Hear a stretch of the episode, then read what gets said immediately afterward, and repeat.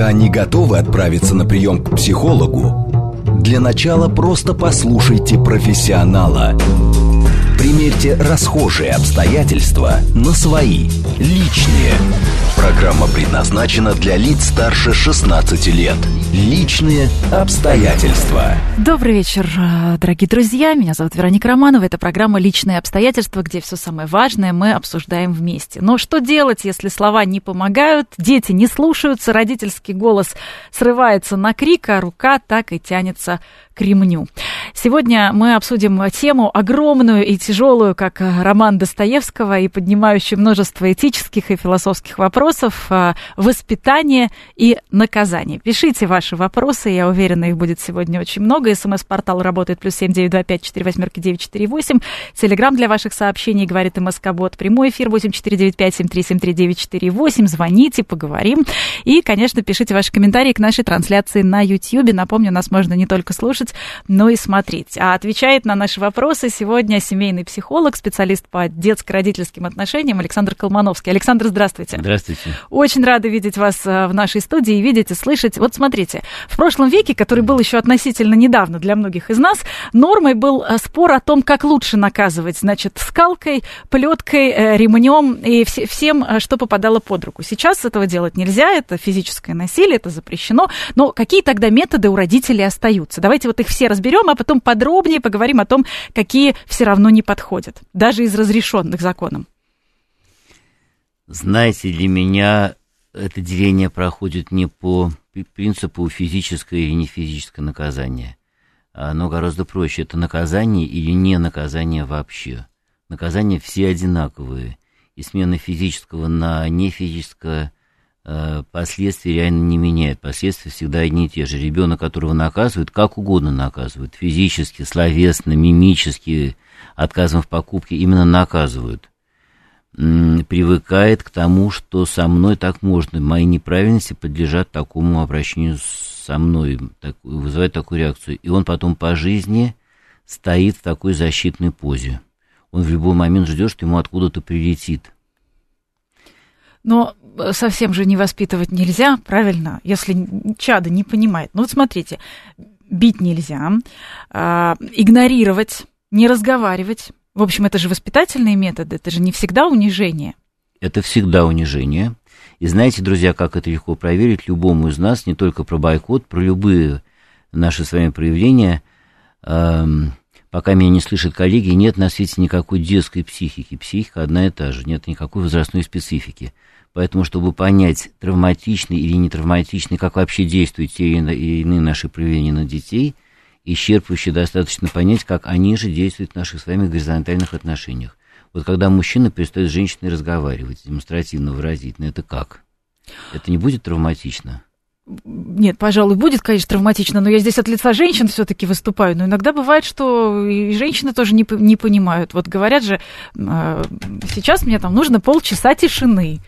А женщина не понимает, и все равно приходит, и там бу-бу-бу-бу-бу-бу. Женщина не, не понимает, это некорректное словоупотребление, и ребенок не, не понимает. Женщина или ребенок, или мужчина не следует этому обращению.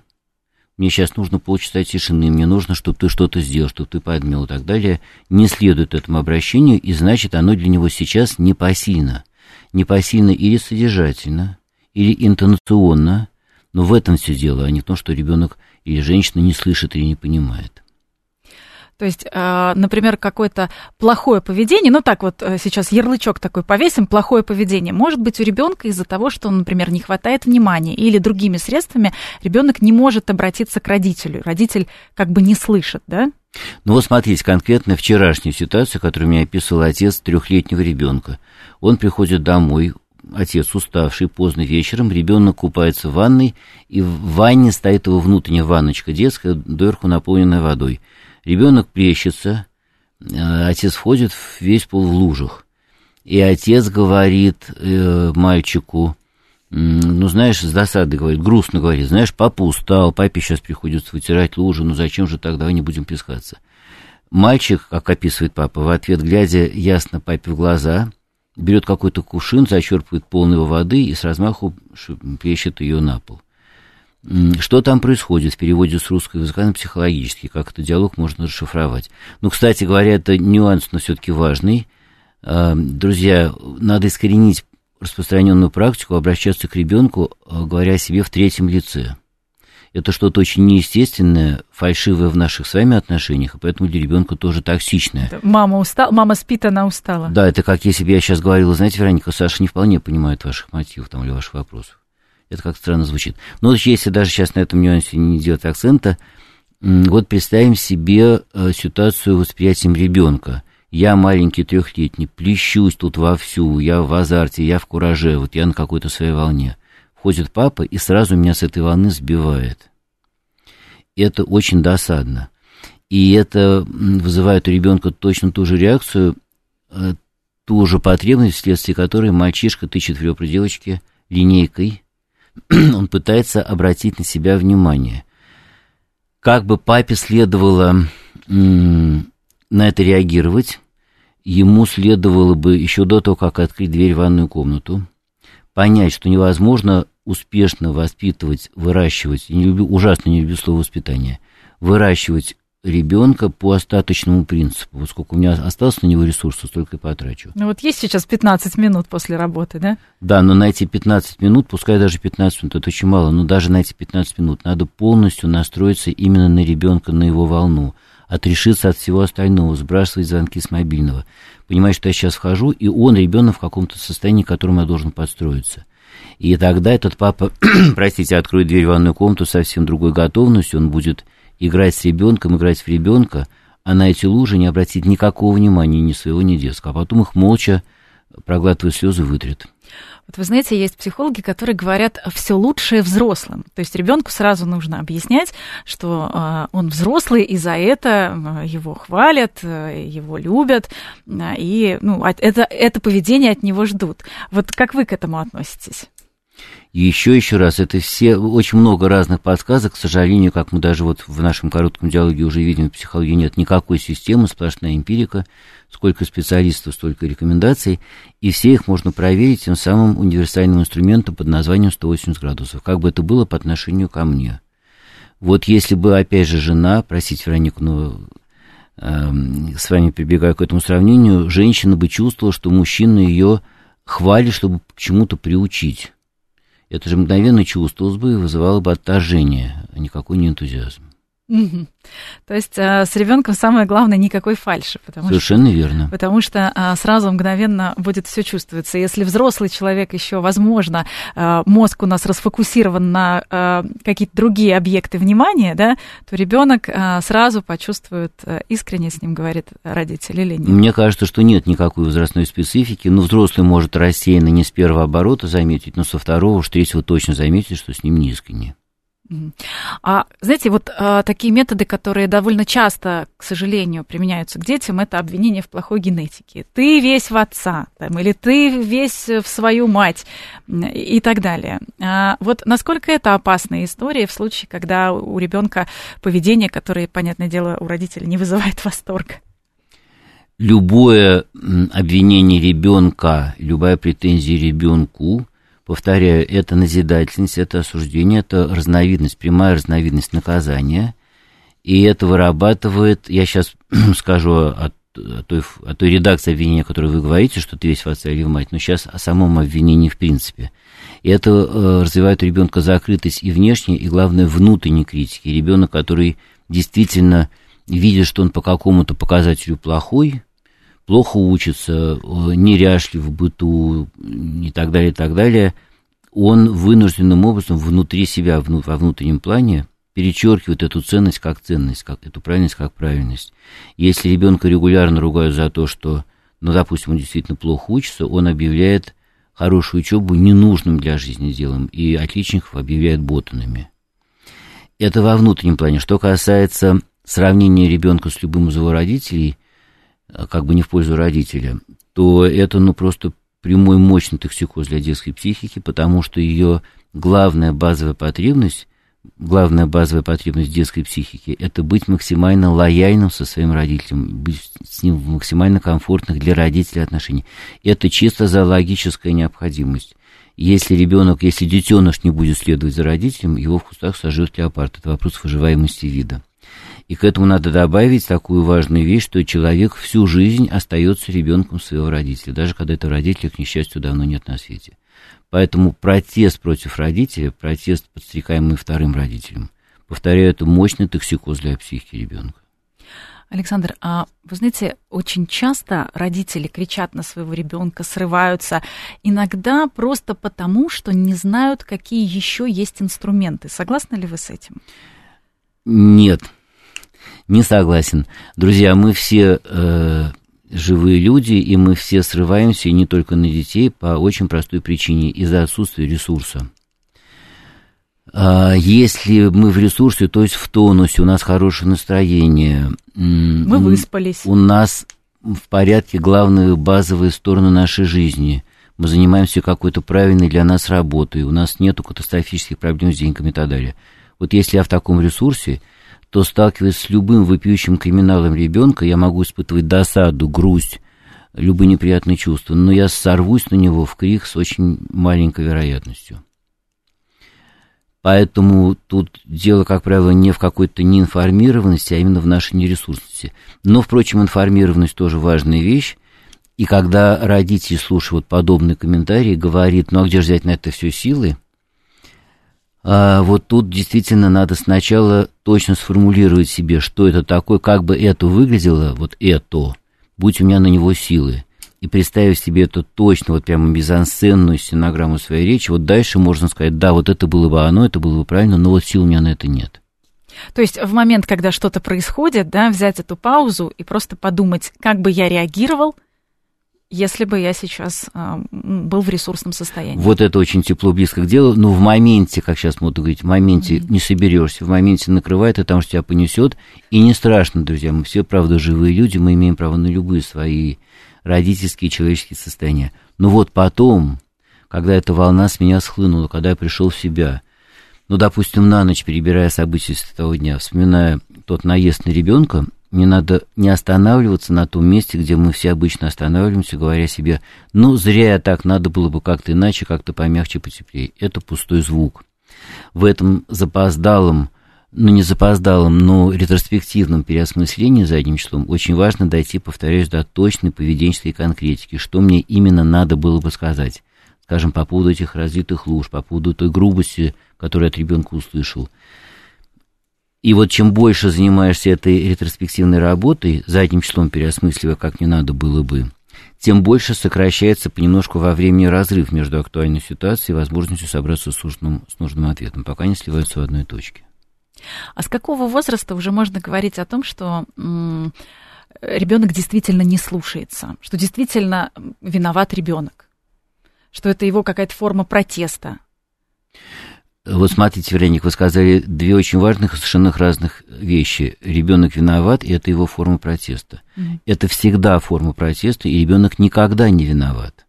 Что значит виноват, каков физический смысл слова «виноват» подлежит наказанию? Ну вот, например, если там много раз говорили о том, чтобы он, например, не опаздывал в школу или не терял, не забывал портфель, проверял э, свой, значит, портфель, э, собирал вовремя все свои тетрадки, ну, по каким-то причинам не слушается, да? То есть с какого момента можно сказать о том, что родитель все правильно сделал?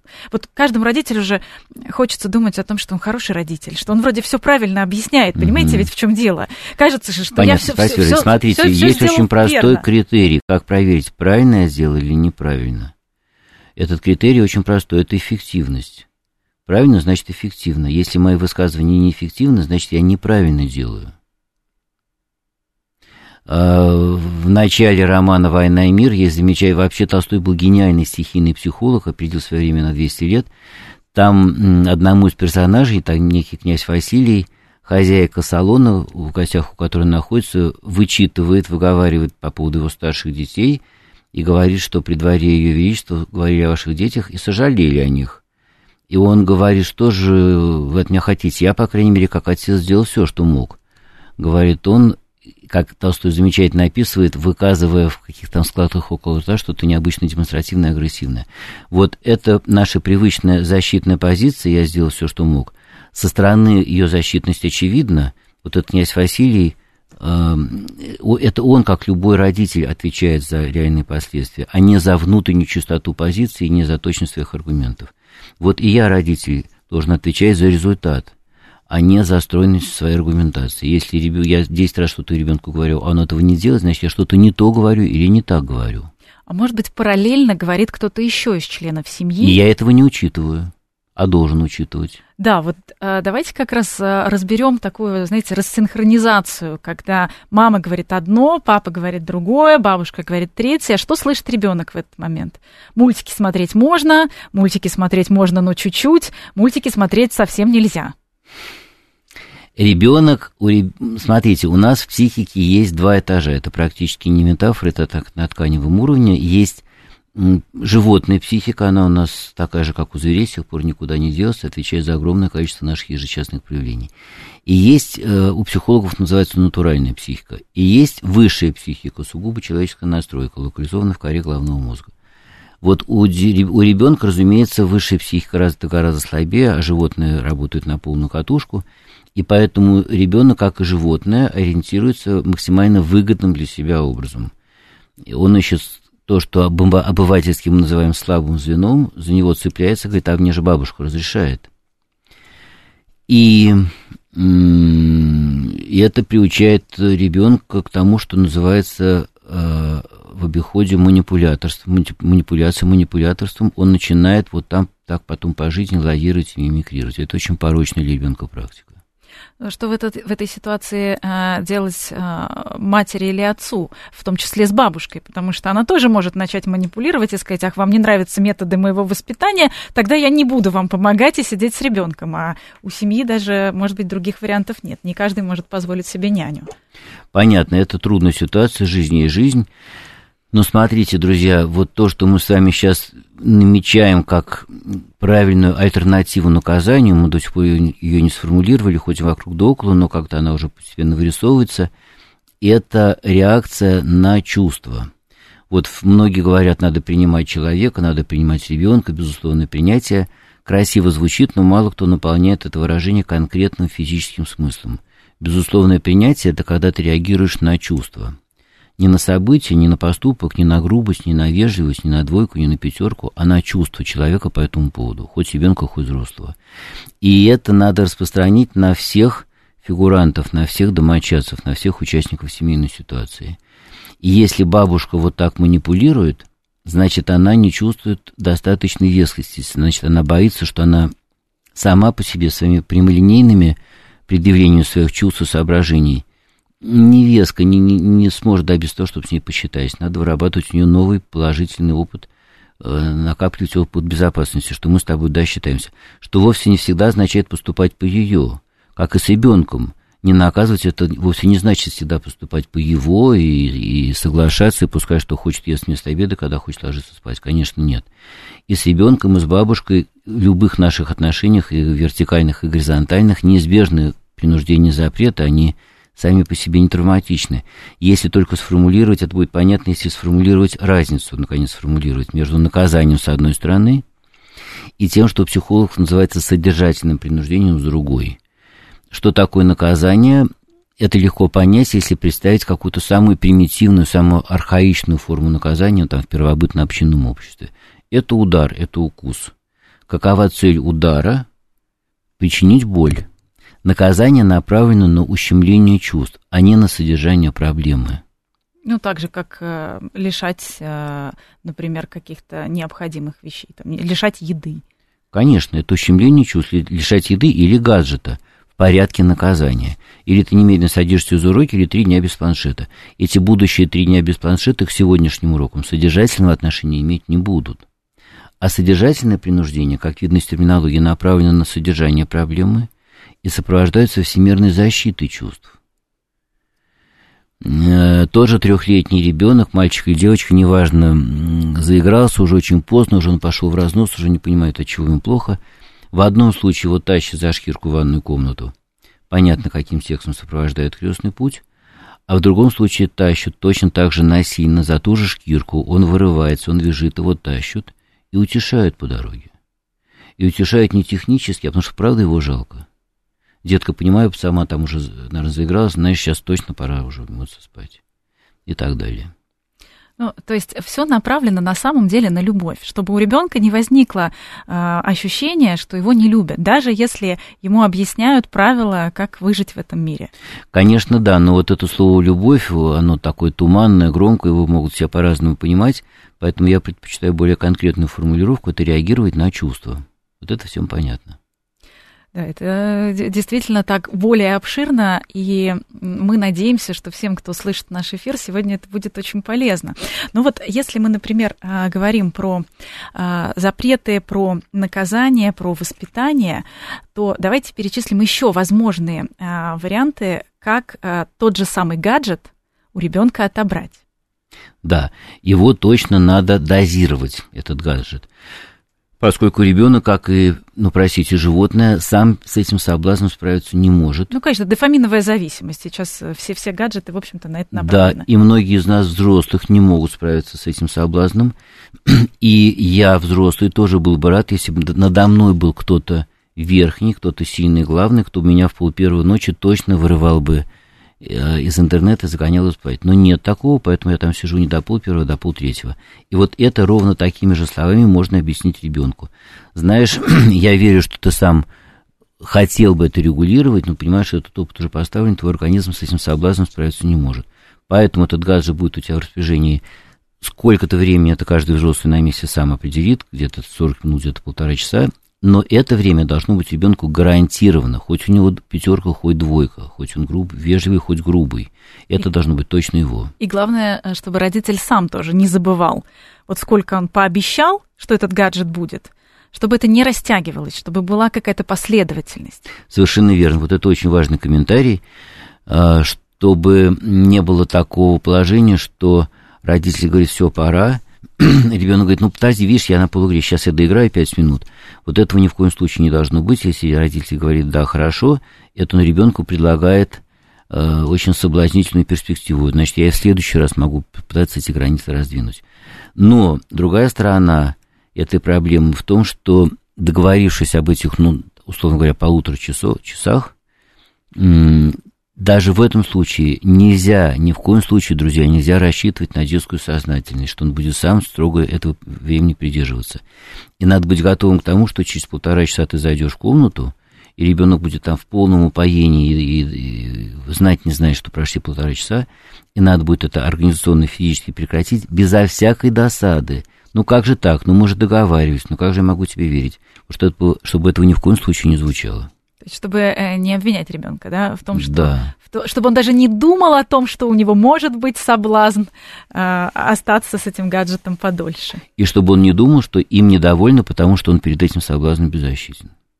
Ну, это действительно очень важно, чтобы родитель был последователен в своих действиях, и чтобы все члены семьи в воспитании и наказании тоже, ну, наказание, я знаю, что вам это слово не нравится, но чтобы родители в своих правилах, в своих запретах, в своих ограничениях и другие члены семьи, чтобы они э, какой-то единой линии придерживались и не было рассинхрона, чтобы ребенок действительно мог доверять своим ощущениям, что так, а не иначе. Мы сегодня обсуждаем а, воспитание и наказание. Пишите нам смс, плюс семь девять два пять четыре восемь девять четыре восемь. Телеграм для ваших сообщений говорит МСК-бот. Прямой эфир восемь четыре девять пять семь три семь три девять четыре восемь.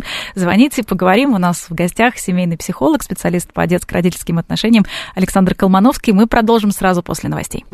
Пока не готовы отправиться на прием к психологу, для начала просто послушайте профессионала. Примерьте расхожие обстоятельства на свои, личные. Добрый вечер. Мы приветствуем всех, кто, возможно, к нам только что присоединился. Меня зовут Вероника Романова. Это программа «Личные обстоятельства». Сегодня мы обсуждаем воспитание и наказание вместе с семейным психологом, специалистом по детско-родительским отношениям Александр Колмановский у нас в студии. Александр, еще раз добрый вечер. Еще раз здравствуйте. Александр, в какой момент а, ребенок а, перестает, скажем так, доверять родительским запретам или ограничениям? Вот а, сейчас приведу пример. А, пришли гости, ребенок разбрасывает игрушки, и мама хихикает с подружками, там, разговаривает или с гостями, и, по сути, ее главная задача, чтобы ребенок к ней не лез. Но при этом вроде она а, и запрещает разбрасывать игрушки. Но одновременно с этим ее эмоции говорят о том, что все нормально. И гости как-то вот веселятся. Вот у ребенка может быть такое, знаете, ощущение, что он не, не доверяет собственным, собственным э, ощущениям, тому, что он видит, что вроде ему запретили, а вроде всем все нравится. Вы знаете, для меня, и мне кажется, для ребенка главная проблема ситуации, которую вы описываете, не в искренности или поверхностности, с которой мама запрещает ему разбрасывать игрушки, а в самом этом запрете, что неважно, какой интонации, мама его проводит в жизнь и, и сопровождает, потому что это есть запрет ребенку быть самим собой, запрет ребенку заниматься какой-то максимально естественной для него деятельностью.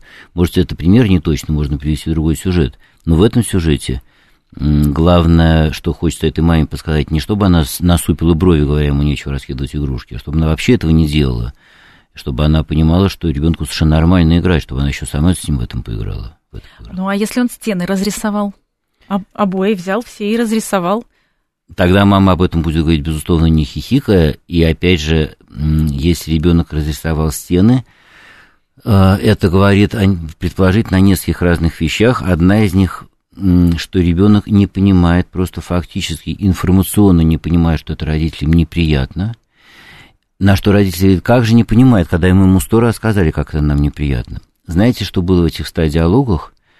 Когда ребенку говорят, ну как ты не понимаешь, что мне это неприятно, о чем ты только думаешь, где ты это видел, ребенок действительно фактически информационно не узнает о наших чувствах, о наших переживаниях.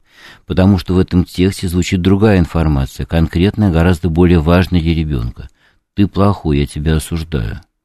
Это действительно гораздо более важная конкретная информация, потому что, что значит ты плохой, что значит ты виноват, мы сегодня это уже формулировали, подлежишь наказанию. Это угроза. Угроза – это самый сильный раздражитель любой психики, как самая яркая вспышка света или самый громкий хлопок. Поэтому ребенок, слыша, как-то не соображая, что мне неприятно, ну или как-то иначе такую же редакцию, сосредотачивается не на том, что маме или папе неприятно, а на том, чтобы защититься от угрозы. А что я такого сделал, подумаешь? Поэтому, чтобы ребенок понял, что нам что-то неприятно, его грубость, неряшливость, разрисованные обои и грязная одежда – можно ему об этом сказать, нужно сказать, но максимально обезоруженно. Если мы хотим, чтобы ребенок посчитался с нашими чувствами, очевидно, надо ему сказать о них так, чтобы не задеть его собственных. Детка, знаешь, мне неприятно, люблю, когда стены чистые. Кроме того, как бы ребенок не считался с нашими чувствами, его все-таки тоже сильны, рисовать-то ему хочется. Поэтому это одна из тех многочисленных ситуаций, который является предметом не психологических тонкостей, а чисто организационной, нашей с вами взрослой организационной ответственности. Надо обеспечить ребенку пространственную возможность. Ну, купить какую-то большую... Купить ковролин, оргализ, застелить клеенкой, не знаю, это каждому на месте видней. Это, как, знаете, как нельзя там трехлетнему, двухлетнему ребенку сказать, только не суй пальчики в розетку и, убрав руки за спину, смотри, сунет или нет. Это вопрос нашей организационной ответственности. Ну, а что касается грязной одежды на улице, когда идем гулять и вот угу. по уши в грязи, вот договорились же, что мы, значит, в, в луже не бегаем. Не договорились, это некорректно называть договоренностью. Это мы, опять же, ребенку предложили какое-то наше, наше совершенно непосильное для него ожидание. Это как если бы мы, простите, друзья, почти прямая аналогия, вывели бы щенка на прогулку и говорили ему, только не суйся в лужи.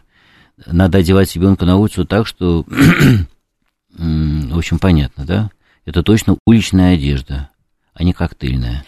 Какие еще а, есть а, варианты поведения ребенка, за которые нельзя родителю ругать ребенка, чтобы он понял, что с ним все в порядке, его любят, чтобы ребенок мог быть ребенком, потому что, как правило, за рассеянность, за плохие оценки начинается а, обвинение ребенка в том, что с ним что-то не так.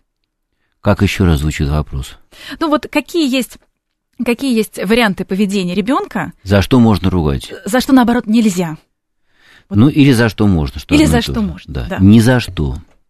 Детей нельзя ругать, наказывать, осуждать, критиковать никогда, ни, ни в какой форме, ни по какому поводу, от слова совсем. Правильно ли я понимаю, что мы на сто восемьдесят градусов разворачиваем и смотрим в свою, по отношению к себе, было бы нам приятно это слышать? Совершенно верно, и не только было бы приятно, есть вещи, которые нужно услышать, хотя бы они были неприятными. Дело не в этом, как эти вещи на нас действуют. Но вот представим себе, все слушатели нашей передачи, очевидно, взрослые, сложившиеся, устойчивые люди, представьте, друзья, что вам говорят, вам какой-то ваш взрослый собеседник говорит: ну как тебе не стыдно, ну как ты со мной обращаешься, почему? Посмотри-ка, до чего ты меня довел.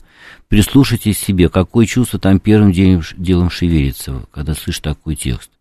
Протест, защита, а не желание прислушаться, что я действительно такого сделал, не, не обидел ли я, не нанес себе какого-то урона. Вот у детей такая же реакция вырабатывается. Протест и защита. Ну, это, наверное, очень подходит и к подростковому возрасту, когда там протест особенно сильный, и начинаются, скажем, друзья, которых родители не хотят видеть, и объясняют спокойно, вдумчиво о том, что этот образ жизни, например, не доведет до добра. Вот сюда ходить не надо, поздно возвращаться не стоит, но все равно начинается. Понятно, что есть соблазны, есть вот этот подростковый бунт.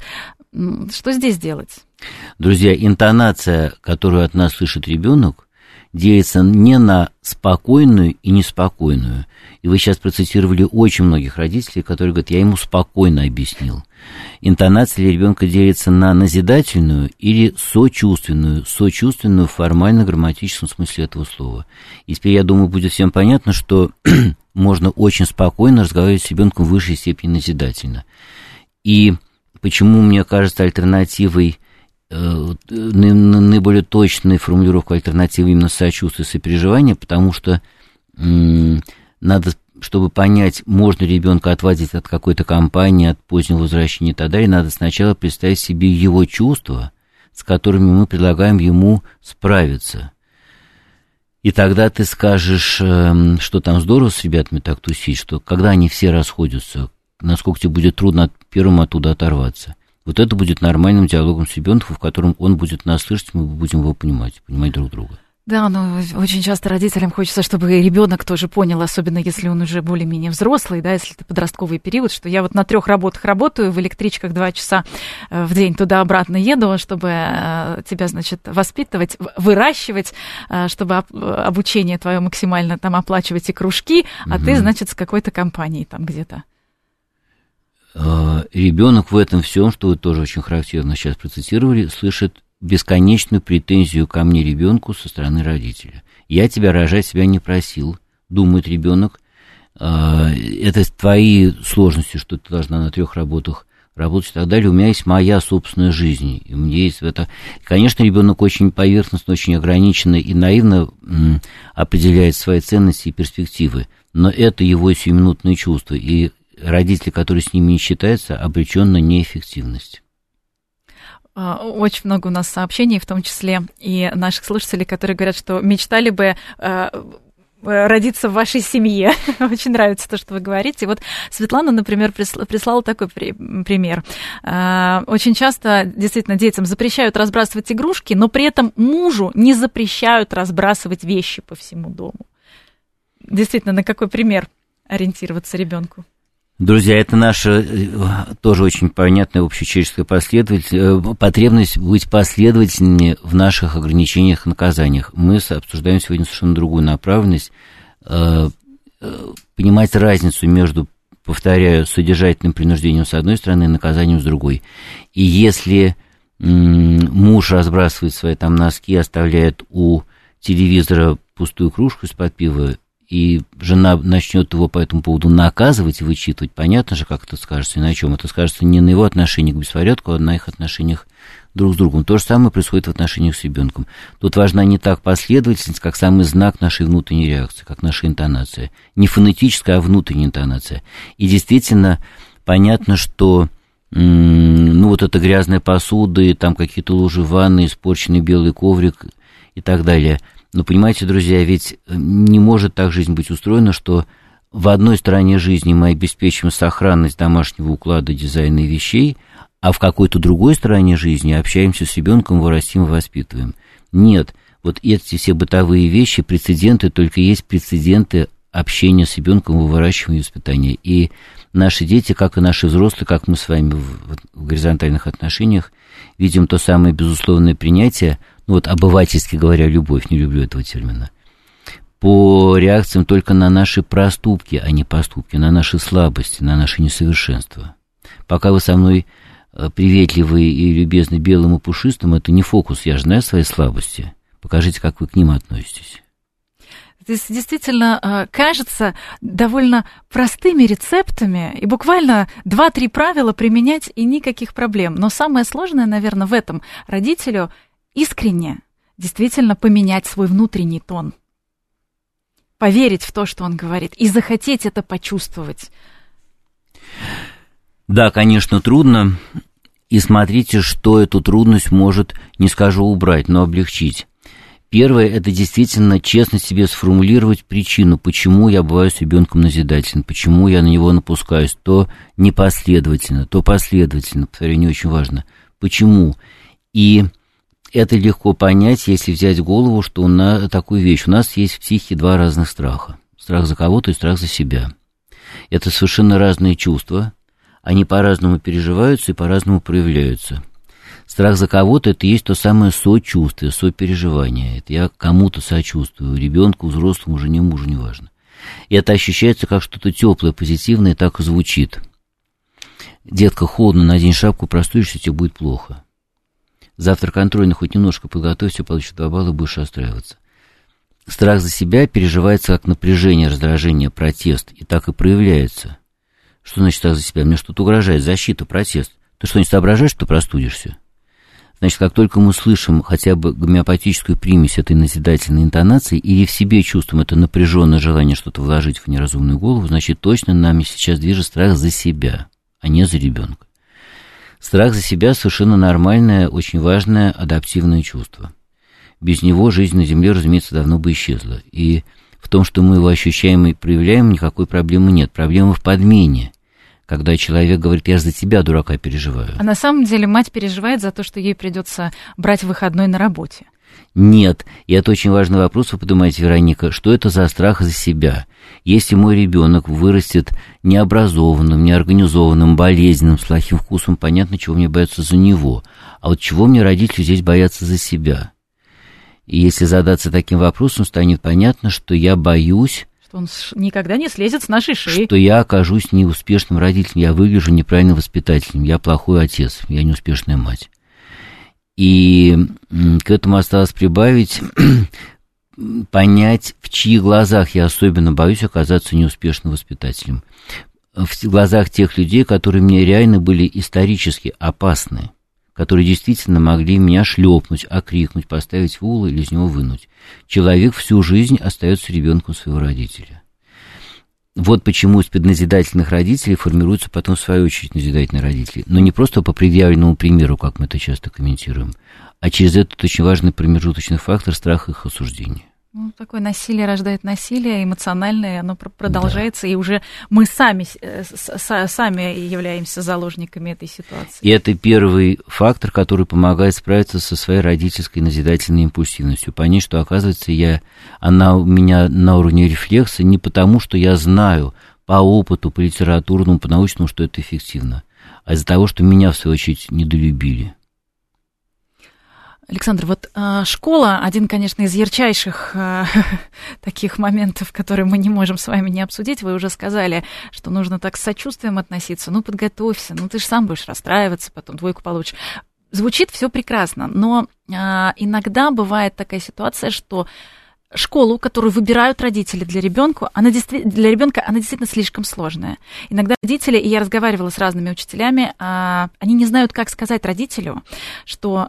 возможно, нужна программа попроще, вот конкретно этому ребенку. А вместо того, чтобы понять и осознать, ну, скажем, сферу интересов ребенка или просто там, уровень, который ему подходит, родители действительно срываются и думают, что просто они его там, мало воспитывают, мало заставляют заниматься и так далее.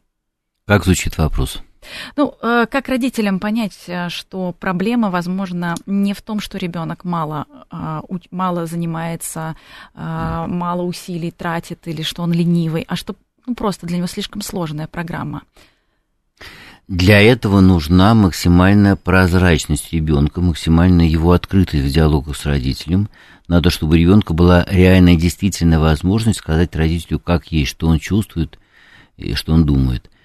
без этого родителю невозможно сориентироваться, что там происходит, действительно ли это перегруженная программа, или это какой-то индивидуально трудный для ребенка учитель, или какие-то другие факторы. Нужна максимальная доверительность, а она не декларируется, ее нельзя насадить. Нельзя сказать ребенку: знаешь, мы близкие люди, мы должны быть с тобой открыты. Это пустой звук. Если ребенок слушает родителя угрюмо, набычившись, ничего ответ не говорит, значит, он родителя боится, значит, он родителю не доверяет. Чтобы ребенок мне доверял, мне надо сделать, мне надо приучить его к полной безопасности наших отношений. Я не вижу другого способа узнать родителю, в чем там на самом деле проблема в школе. А еще есть, раз уж мы тоже про школу говорим, еще есть система бонусных баллов и штрафных санкций. Как вы относитесь к этому? Применять ли ее к детям? Вообще, жизнеспособный ли это сценарий? Смотрите, друзья. Э... Вроде бы все по-честному. Да. Ну вот представим себе семьи, где есть эти штрафные баллы, эта система. Если я скажу: нет, друзья, так не делайте, никто же, разумеется, этой практики не изменит. Поэтому мне хочется поделиться не своим частным мнением, хоть бы даже профессиональным, а способом проверить эту и массу других практик. Мы его сегодня уже не раз упоминали. Это инструмент под названием сто восемьдесят градусов. Как бы эта система работала в наших с вами горизонтальных отношениях между мужем и женой, между женщиной и мужчиной. И, понимаете, в, в таких семьях, во очень других, многих других случаях родителю кажется, что работает ведь. И вот это наше внутреннее ощущение, ведь оно же работает, очень лукавая, очень ненадежная вещь. Я вспоминаю семью, мать, отец, двое детей, младший мальчик, старшая девочка. Ну, на тот момент, когда я с этим столкнулся, мальчику было, скажем, одиннадцать, девочке тринадцать, четырнадцать. И у них была такая практика, что дети всю неделю вели домашний дневник, куда они заносили свои проступки, прегрешения. По субботам собирался семейный совет и совместно назначал каждому ребенку взыскание в соответствии с накопленными прегрешениями. Какая ну, сознательность. Да, ну вот, кажется, эта сознательность — это не единственное, что можно сказать по этому поводу. Все-таки у большинства людей это вызывает горестное изумление, такая практика. А этим родителям кажется, что оно же работает. И чтобы проверить... И да, работает в том смысле, что дети... Ну вот что-то, конечно, они не во всех своих прегрешениях признаются, наоборот, по этой практике они будут все более закрытыми, но даже когда они признаются и получают наказание, и вроде бы они потом поэтому себя так не ведут, даже в этих ситуациях этот результат никогда не бывает единственно достигнутым. А другим, незаметный нашему обывательскому взгляду, но очень заметный профессиональному взгляду психолога, другим результатом бывает накапливающаяся неуверенность ребенка в себе, привычка к тому, что со мной вот так правильно обращаться, что в любом взрослом состоянии любой человек, который заглянет мне через, лицо, через плечо на экран компьютера, может мне дать подзатыльник. И отсюда развивается и раздражительность, и неуверенность в себе, и манипулятивность, и все весь прочий букет. Александр, а вот такой сценарий, когда ребенку наоборот разрешают, его предупреждают о последствиях, но разрешают делать по-своему. Например, в, в этом а, лыжном костюме тебе сегодня летом будет жарко, лето на дворе, но mm-hmm. ребенок вот хочет надеть там какую-то теплую одежду. Хорошо, иди, но здесь в чем опасность? Сказать, по- сказать потом: я тебе говорила? Никакой опасности здесь нет. Это замечательный способ ребенку безопасно получить важный жизненный урок, безопасно накопить опыт. И очень важно, как раз хорошо, Вероника, вот очень точно вещи озвучиваете, очень важно, когда ребенок потом приходит весь, обливаясь потом, и с трудом стягивает себя этот лыжный костюм, очень важно ни словом не напомнить ему, что тебя же предупреждали. Угу. А когда у ребенка начинается период, что я все сам, все сам, все сам, все сам, мама стоит в коридоре, обливается потом, а он сам медленно-медленно надевает свои ботиночки. Вот а, это, мне кажется, очень важный ключ тоже, опять же, к, воспитать, к воспитанию, к сознательности. А, как а, здесь не нарушить правильное течение событий? Но это зависит от житейских обстоятельств. Если действительно нам куда-то уже надо вот-вот прям выходить, а ребенок тормозит, к сожалению, эту самость приходится пресекать, но именно к сожалению и с сожалением, не назидательно, а с искренним сожалением. Чижик, прости, понимаю, что ты сам, но, знаешь, сейчас на это нет никакого времени. И это вопрос, правда, не фонетической, а внутренней интонации, искреннего сопереживания ребенку. Если же есть малейшая возможность, ему это самое сам надо максимально предоставить, делегировать. Это его способ освоения жизни, окружающего пространства. Это очень хорошо. Спасибо. Я позволю себе резюмировать два самых важных совета, которые, мне кажется, прозвучали.